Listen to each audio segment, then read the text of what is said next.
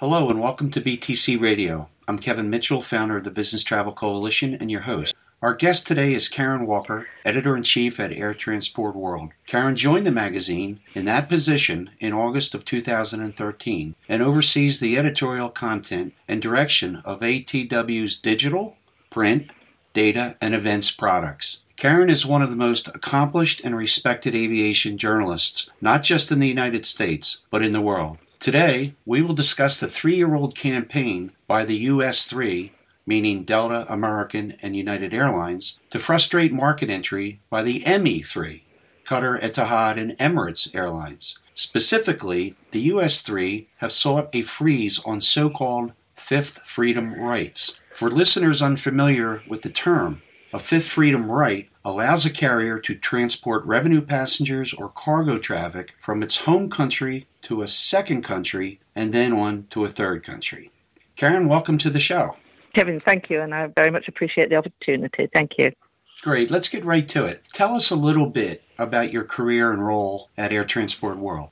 Um, okay, I'll try and make this uh, very short, but uh, basically, I, I, I, trained as a journalist. Uh, that was my degree in journalism back back in the UK. I was actually born an American. Most people hear this accent and don't realise it, but I was born in the UK, but on an American Air Force base. My father was in the US Air Force, um, so I spent the first four or five years in in the US. We came back to the US. And then when my father retired, we went back to the UK. And um, so I went to school and college there, studied journalism, and then went on to local newspapers. Um, and sort of the, the big change for me, the, the total sort of career moment, I went and joined um, Flight International, as it was called then, in London as a reporter there. Um, so that was back in 1983. So I've been covering aerospace and aviation ever since. Um, fast forward, I've now been back in the US uh, 27 years. So I've been I have covered defence um, uh, here as well, but my love is covering airlines. That's the most interesting um, sector by far. So I was delighted when I got back to uh, air transport um, when I joined Air Transport World um, as editor in chief. And so, as you probably are aware, Kevin, we track particularly the aeropolitical side. Um, it's an area that I really, really enjoy covering. You have reported extensively on this open skies dispute. The U.S. and Qatar recently reached an understanding with respect to their air transport agreement. Can you sketch out for our listeners who the participants were and what the process and results were in the recently concluded U.S. UAE discussions? Sure, yeah. So this sort of, as you say, it sort of started um, uh, three or four years ago, um, and the um, the agreements, uh, the open skies agreements. I mean, there are now more than 120 of those that the US has forged with countries all over the world. And they're really good news. They're a very good thing. They open up the routes so that provided there are slots, if you've got that agreement, each country can then, its airlines can fly as much as there are slots available to the other country. So the UAE and Qatar both have open skies agreements. Um, then something seemed to change, shift on the particular ones with the United Arab Emirates and Qatar. Um, and it's my belief that the trigger there was when Emirates Airline of, of Dubai and therefore the UAE started to operate, as you said, one of the fifth freedom rights that's embedded in open skies and um, they started a route from um, Milan in Italy um, direct to New York. That seemed to greatly concern the uh, three US major carriers because that's a direct new competition in the transatlantic market, which is, is very important to them. Um, it was really Delta that sort of started the whole process of sort of wanting to, um, in my belief, curtail the growth of the three Gulf carriers from that perspective, um, curtail their continued expansion into the US market, um, and I think particularly wanted to freeze those any more fifth freedom rights. Just for the record, um, Emirates has operates now one other Fifth Freedom right, which is from Athens to New York. Um, but neither of the other two carriers, Qatar Airways or Etihad, have ever operated a Fifth Freedoms. On the surface, it seems like a pretty small thing, you know, that just two routes um, here, but I think it was more significant in terms of what the um, US majors saw as a potential threat of new competition in the transatlantic market. So that's what that's sort of when the things started to really crystallize into formal campaigns. And and so when what you had was um, on the one side the American Delta United actually forming large lobbying campaigns. Um, you know, th- this is where these allegations came in about large subsidies that the Gulf carriers were enjoying by their governments, and that they said therefore contravened the open skies agreements because it was unfair competition. Meanwhile, then on the other side, which uh, it wasn't just the Gulf carriers, it was other US carriers, and not least um, FedEx and the, the cargo carriers, um, which need those fifth freedom rights. So they were against on the other, or they were on the other side. Um, plus, you had like the independent airlines like um, uh, Hawaiian and JetBlue, who have code shares with these um, Gulf carriers, and um, they wanted to make sure that open skies agreements were maintained. So this is where the campaigning really sort of um, took off, got a life of its own, um, and you what you had was they requested to have formal negotiations by the governments of these two open skies agreements. Um, it never it never actually got to that formal level, but there have been government to government discussions on the sides, um, both with the former Obama administration and and then with the Trump administration. And in both cases, this year, first with Qatar um, in January, and then last week it was announced with the UAE. They've announced new sort of agreement terms, um, almost like a gentleman's handshake, I would term it, um, as to um, where both sides have agreed that fair and open competition is good for all sides. Um, it's uh, you know this is of this diplomatic wording. What's important to emphasise is that in neither case was the open skies agreements changed in any way. They're both totally valid. Karen, prior to discussing the understanding in further detail, let me ask you two general questions. First, in your long career as an aviation journalist, have you ever seen any single or group of U.S. airlines spend anything like the reported tens of millions of dollars spent by the U.S. 3 to limit Gulf carrier rights? I'm certainly not aware of anything um, on this scale. Hmm. Um, you know, I, I just can't think of another sort of campaign, first of all, where three supposedly competing major carriers have joined force um, on an issue. Uh, but then, you know, they got this very outspoken lobbyist group in Washington, D.C. They've done a, you know, a huge amount of campaigning. They've joined forces with some of the unions as well, the airline unions. They've to couch the issue as a, you know, um, American workers preserving American jobs. So, no, I've not seen anything on this scale. Well, let me ask you a second question. As you know, BTC was also very active in supporting the ultimately successful DOT foreign air carrier permit applications of Norwegian's to transatlantic carriers, Norwegian Air International and Norwegian UK. Like the Gulf carriers, Norwegian's transatlantic aspirations were the target of a relentless anti consumer lobbying campaign launched by the US 3. So, do you see the anti Gulf carrier and anti Norwegian lobbying campaigns as separate or related?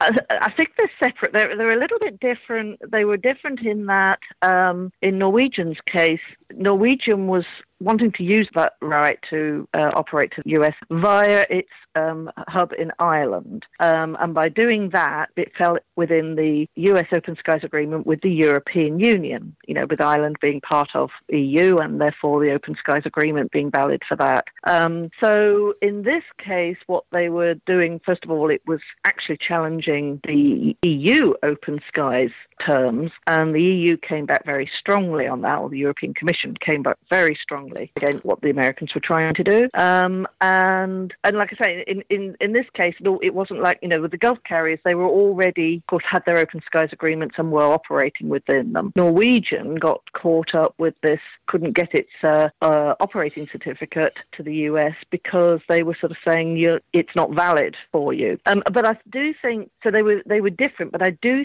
think um, there's some relationship here because, of course, Norwegian is a relatively new startup, low cost carrier that has introduced a long haul business model. And its operating in the all important transatlantic market. So I think there's the relationship. You're talking about the transatlantic market. This time you're talking about an LCC coming into that market. Um, and I think because the three US majors by now had sort of seen in their eyes how the transatlantic market could be changed by these new entrants, it was very alert to what Norwegian was doing.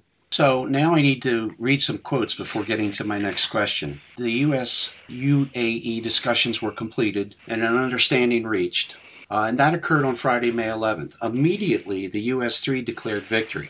Confusion ensued, and by Sunday, various media were reporting that the US 3 had in fact been dealt a defeat with only a bit of sugarcoating going on in those articles. Nevertheless, in a May 18th Aviation Daily opinion piece, Peter Carter, Delta Airlines chief legal officer, doubled down, stating, and I quote, Any unbiased reading of the agreement makes it clear that it fulfills every core objective of the U.S. airline coalition, end quote. And he mentioned a freeze on Fifth Freedom rights. Carter cited the oral comments by, quote, White House officials, end quote, apparently referring to Assistant to the President Peter Navarro. However, Carter did not quote the actual text of the UAE side letter. So, Karen, based on your extensive reporting on this issue, was that your assessment of the truth? Are fifths now banned? And did you receive clarification today on this issue at the Hudson Institute's Open Skies event? First of all, start with the actual Open Skies Agreement itself. Um, UAE, just like Qatar, that Open Skies Agreement stays totally the same, untouched. So all rights contained in that remain valid, and that includes fifth freedom. So you can't possibly say that fifth freedom rights have been frozen. They're still in there, and that's why FedEx, for example, can still operate as freedom flight. So start with that, that the actual agreement is not changed. Um, then turn to there was this thing called the Record of Discussion, which is basically a sort of a diplomatic document, an agreement of from these side negotiations.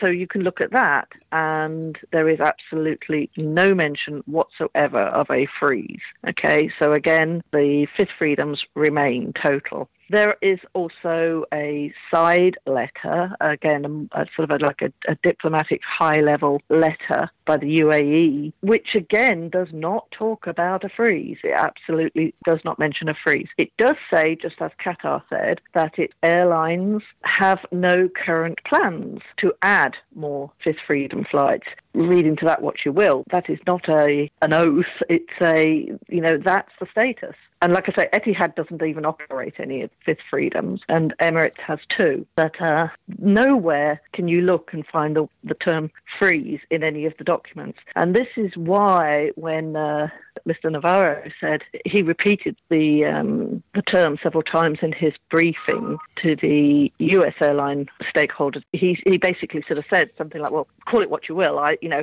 A freeze is a freeze, as far as I'm concerned. I did ask about that today in the uh, at the meeting today with, at the Hudson Institute, and, and basically was a, they, they threw no more clarification on it. Um, there there is no freeze.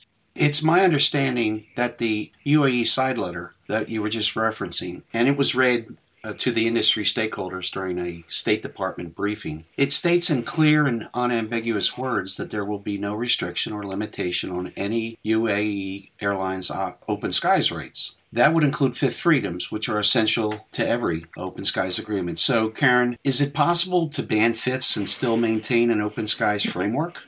Um, right, you could, and I think this might be interesting going forward with any new open skies agreements with other countries. Um, in theory, you could, you know, create an open skies agreement that doesn't include fifths. Um, it's difficult from my perspective to see how that would be acceptable because the US cargo carriers, who are enormous companies in their own right, are going to want those fifths. And it's also like, you know, the beauty that, I mean, the open skies agreements are an enormous success, um, a huge, you know, they were an American invention, if you like and have been fantastic because they've allowed more competition in. They've allowed, you know, uh, literally more freedom for airlines to start new routes. Um, this is why, for example, you've got so many more what they call point to point routes from sort of, you know, the not so big cities, Philadelphia to um, to Prague. Okay, so you have these sort of instead of all having to go through the big hubs, you know, through Dallas Fort Worth, through Atlanta, uh, Chicago, to Heathrow, to Charles de Gaulle. Open Skies has allowed that. It's they're, they're a fantastic thing. So what I'm saying is, if you start to sort of have an Open Skies that doesn't, you know, puts constraints on it, it sort of is no longer Open Skies. In theory, it can be done. Um, in reality, it wouldn't really be open skies. Um, but even more, you know, on the point for these particular ones, the UAE and Qatar agreements, you can't just take Fifth Freedom out. Uh, you'd have to renegotiate a new open skies agreement, which is not what was done in the end. Do, do you interpret the White House press office uh, statement issued on Thursday, May 17th, that was conspicuously silent on the issue of a freeze? Do you interpret that as the White House's subtle way of saying the State Department was right, there is no freeze, and Mr. Navarro misspoke? And as an aside, I noted today uh, in the remarks at the Hudson Institute that Navarro, while parroting Delta's talk points, did not use the term freeze. So, what do you think? Yeah, right. So I think um, that's right. I think they they've had to backtrack from that from that freeze statement. As I say, it's simple and clear. If you look at the documents, there is no freeze. So I, I don't know, but I suspect the the UAE carriers specifically were um, concerned about that those that statement of a freeze and wanted the record put right? And for that matter, I suspect State Department did because State knows there is no freeze. So yeah, we saw an interesting sort of back forth, back forth last week after you know, the, which was a great shame because at the end of the day, I think what they ended up being able to do, one way or another, both sides could have sort of walked away saying this was a you know a good outcome. We've still got open skies. It's not been um, in any way constrained, but we all know uh, have an understanding um, of each other. And um, you know there was there was ways that they could have just that would have been it. Um, instead, a sort of another, the campaigning sort of started all over again, and it mostly was triggered by those statements on, on a freeze that is not there. Switching gears just a little bit. A lot of people don't realize FedEx is the largest U.S. operator to the UAE, and it has a large and growing Fifth Freedom hub there. Do you think the UAE would permit FedEx to continue adding fifths if the U.S. were to prohibit UAE carriers from launching new fifths to the U.S. from Europe or anywhere else? You can't have a, a terms that just apply to one side and not the other of an open sky. So, um, you know, I think one of the reasons that the outcome after three or more years is that the both uh, the UAE and Qatar open skies agreements remain totally intact is because you could they couldn't um, they'd have had to be renegotiated to either take out fifth freedoms altogether, which FedEx, Atlas, UPS were not going to um, allow, um, or you or you did say, yeah, it can only be for the cargo carriers, which you know it can. Certainly, with the UAE, I think um, that was a, a, a definite no go. So, in theory, yes. In reality, no, you could not see how you could get to a, an, an agreement that just sort of said it's it's okay for um, for the U.S.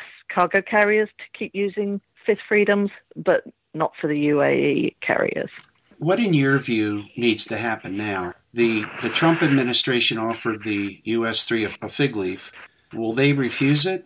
Um, okay, so I honestly do believe and certainly do hope that ultimately this will be the end of the issue quieting down now. Um, the terms are are out there, and uh, you know we, have had this sort of minor minor storm immediately after the agreement was announced, mostly caused by Mr. Navarro. But I do think it'll settle down now. I mean, to be honest, I think that the airlines on both sides of it actually want this matter no longer. Uh, you know, holding over them. The three Gulf carriers have got a whole set of different issues that they're dealing with one way or another they really want this settled and FedEx, etc. They wanted uh, it settled. But to be honest, you know, um, American Delta and um, United, you know, they're all on different tracks these days anyway. That first of all, as I said, they're very profitable, which is good. They've got their antitrust joint ventures with various partners around the world, and that you know they need to be focusing on those because those are important to them. But if you want my opinion, also, I think the biggest one of the things that they're now looking to is um, it's actually the Chinese carriers and how big that they've grown. How big the China market is now becoming. And there is no open skies agreements with China. So I think, if anything, they're probably looking at where that market's going, be able to take a part of that. Yes, we've had this sort of skirmish after the um, UAE agreement was announced, um, but I do actually think that we'll be moving on from here. Well, let's let's hope so because it's been a, a huge waste of, of energy and time and money. You attended the Hudson Institute's Open Skies session today. Was there any interesting takeaways, or maybe you know what what were people discussing after the event took place? What can you tell us? Okay, so um, by and large, it was very light on any detail or any, any anything that wasn't already known. Uh, Mr. Navarro spoke, former House Speaker Newt Gingrich spoke. Jim Burnley, who um, was a former U.S. Department of Transportation Secretary, he's now um, counsel, I think specifically to American. Oh, and then they had um, Doug Holtz-Eakin, who's um, president of American Action Forum. Um, the only person there who spoke from the sort of like the other side, if you like, was Steve Taylor, who's um, vice president of regulatory affairs at FedEx. Um, so the whole panel was and speakers was very biased towards the U.S three major viewpoints. Um, but there wasn't really, you know, like I say, there was no nothing really new came out of there. There, there was discussion on China, and you know, my takeaway is that um, we're not going to be heading for open skies with China anytime soon, especially if you look at where we're sitting right now on broader trade issues and the rather fraught relationship that we have with China under this administration. So there was that, but there really wasn't a, you know, you couldn't say that you sort of really learned anything from the uh, conference this morning. One thing that I noted from the panel discussion today was how effective Steve Taylor of FedEx was several times in, in pointing out how critical the fifth freedoms are to FedEx. And I, I, think he made an additional point too, which is that when you look at UPS and FedEx and some of the other smaller uh, cargo airlines, there's over a million U.S. employees involved here. So that's always been part of their, you know, that campaign because, of course, the um, Delta American United campaign, because they've got, you know, the unions there as well in that coalition, and they've very much couched, particularly, I think, towards more the, you know, the the public that doesn't, isn't necessarily in aviation, right? So they're couching it in terms of sort of, you know, a more terms you'll understand, and it's Americans' job. American jobs are uh, under threat here, which, of course, completely first of all, ignores over a million jobs at um, FedEx, Atlas, and UPS alone. As you said, Steve made the point a few times. He talked about how the way they operate their Fifth Freedom, it's American pilots and American built planes, Boeings, that are used on ev- wherever they're going on these Fifth Freedom flights. They are using American pilots and, and, planes, so that's job. And this is the other thing that nobody mentioned today, of course. If you look at the hundreds of Boeing planes um, that the Gulf carriers have bought. Um, those are all huge numbers of jobs at Boeing, um, General Electric that makes the engines, um, Rockwell Collins that makes the avionics. It goes on and on. Um, so the you know there are jobs, American jobs are created by open skies. Period. It's not just on one side. And another point that didn't come up today at the Hudson Institute was I'm going to be off here a little hmm. bit. We're probably close to 50 consecutive months of commercial aviation job growth in this country. So, to your point much earlier, you can't point to any harm here. Karen, is there anything that we didn't cover that you'd like to talk about?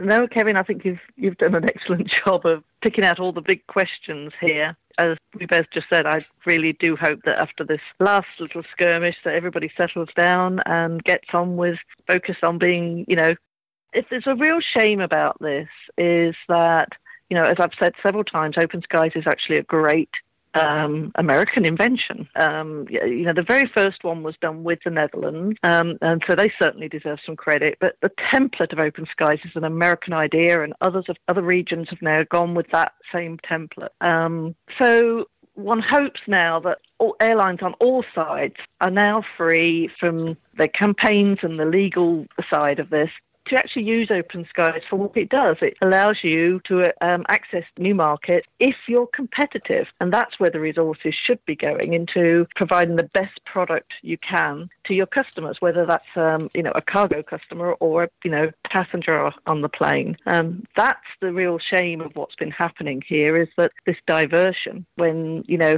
competition wins if you if you're really good at what you do.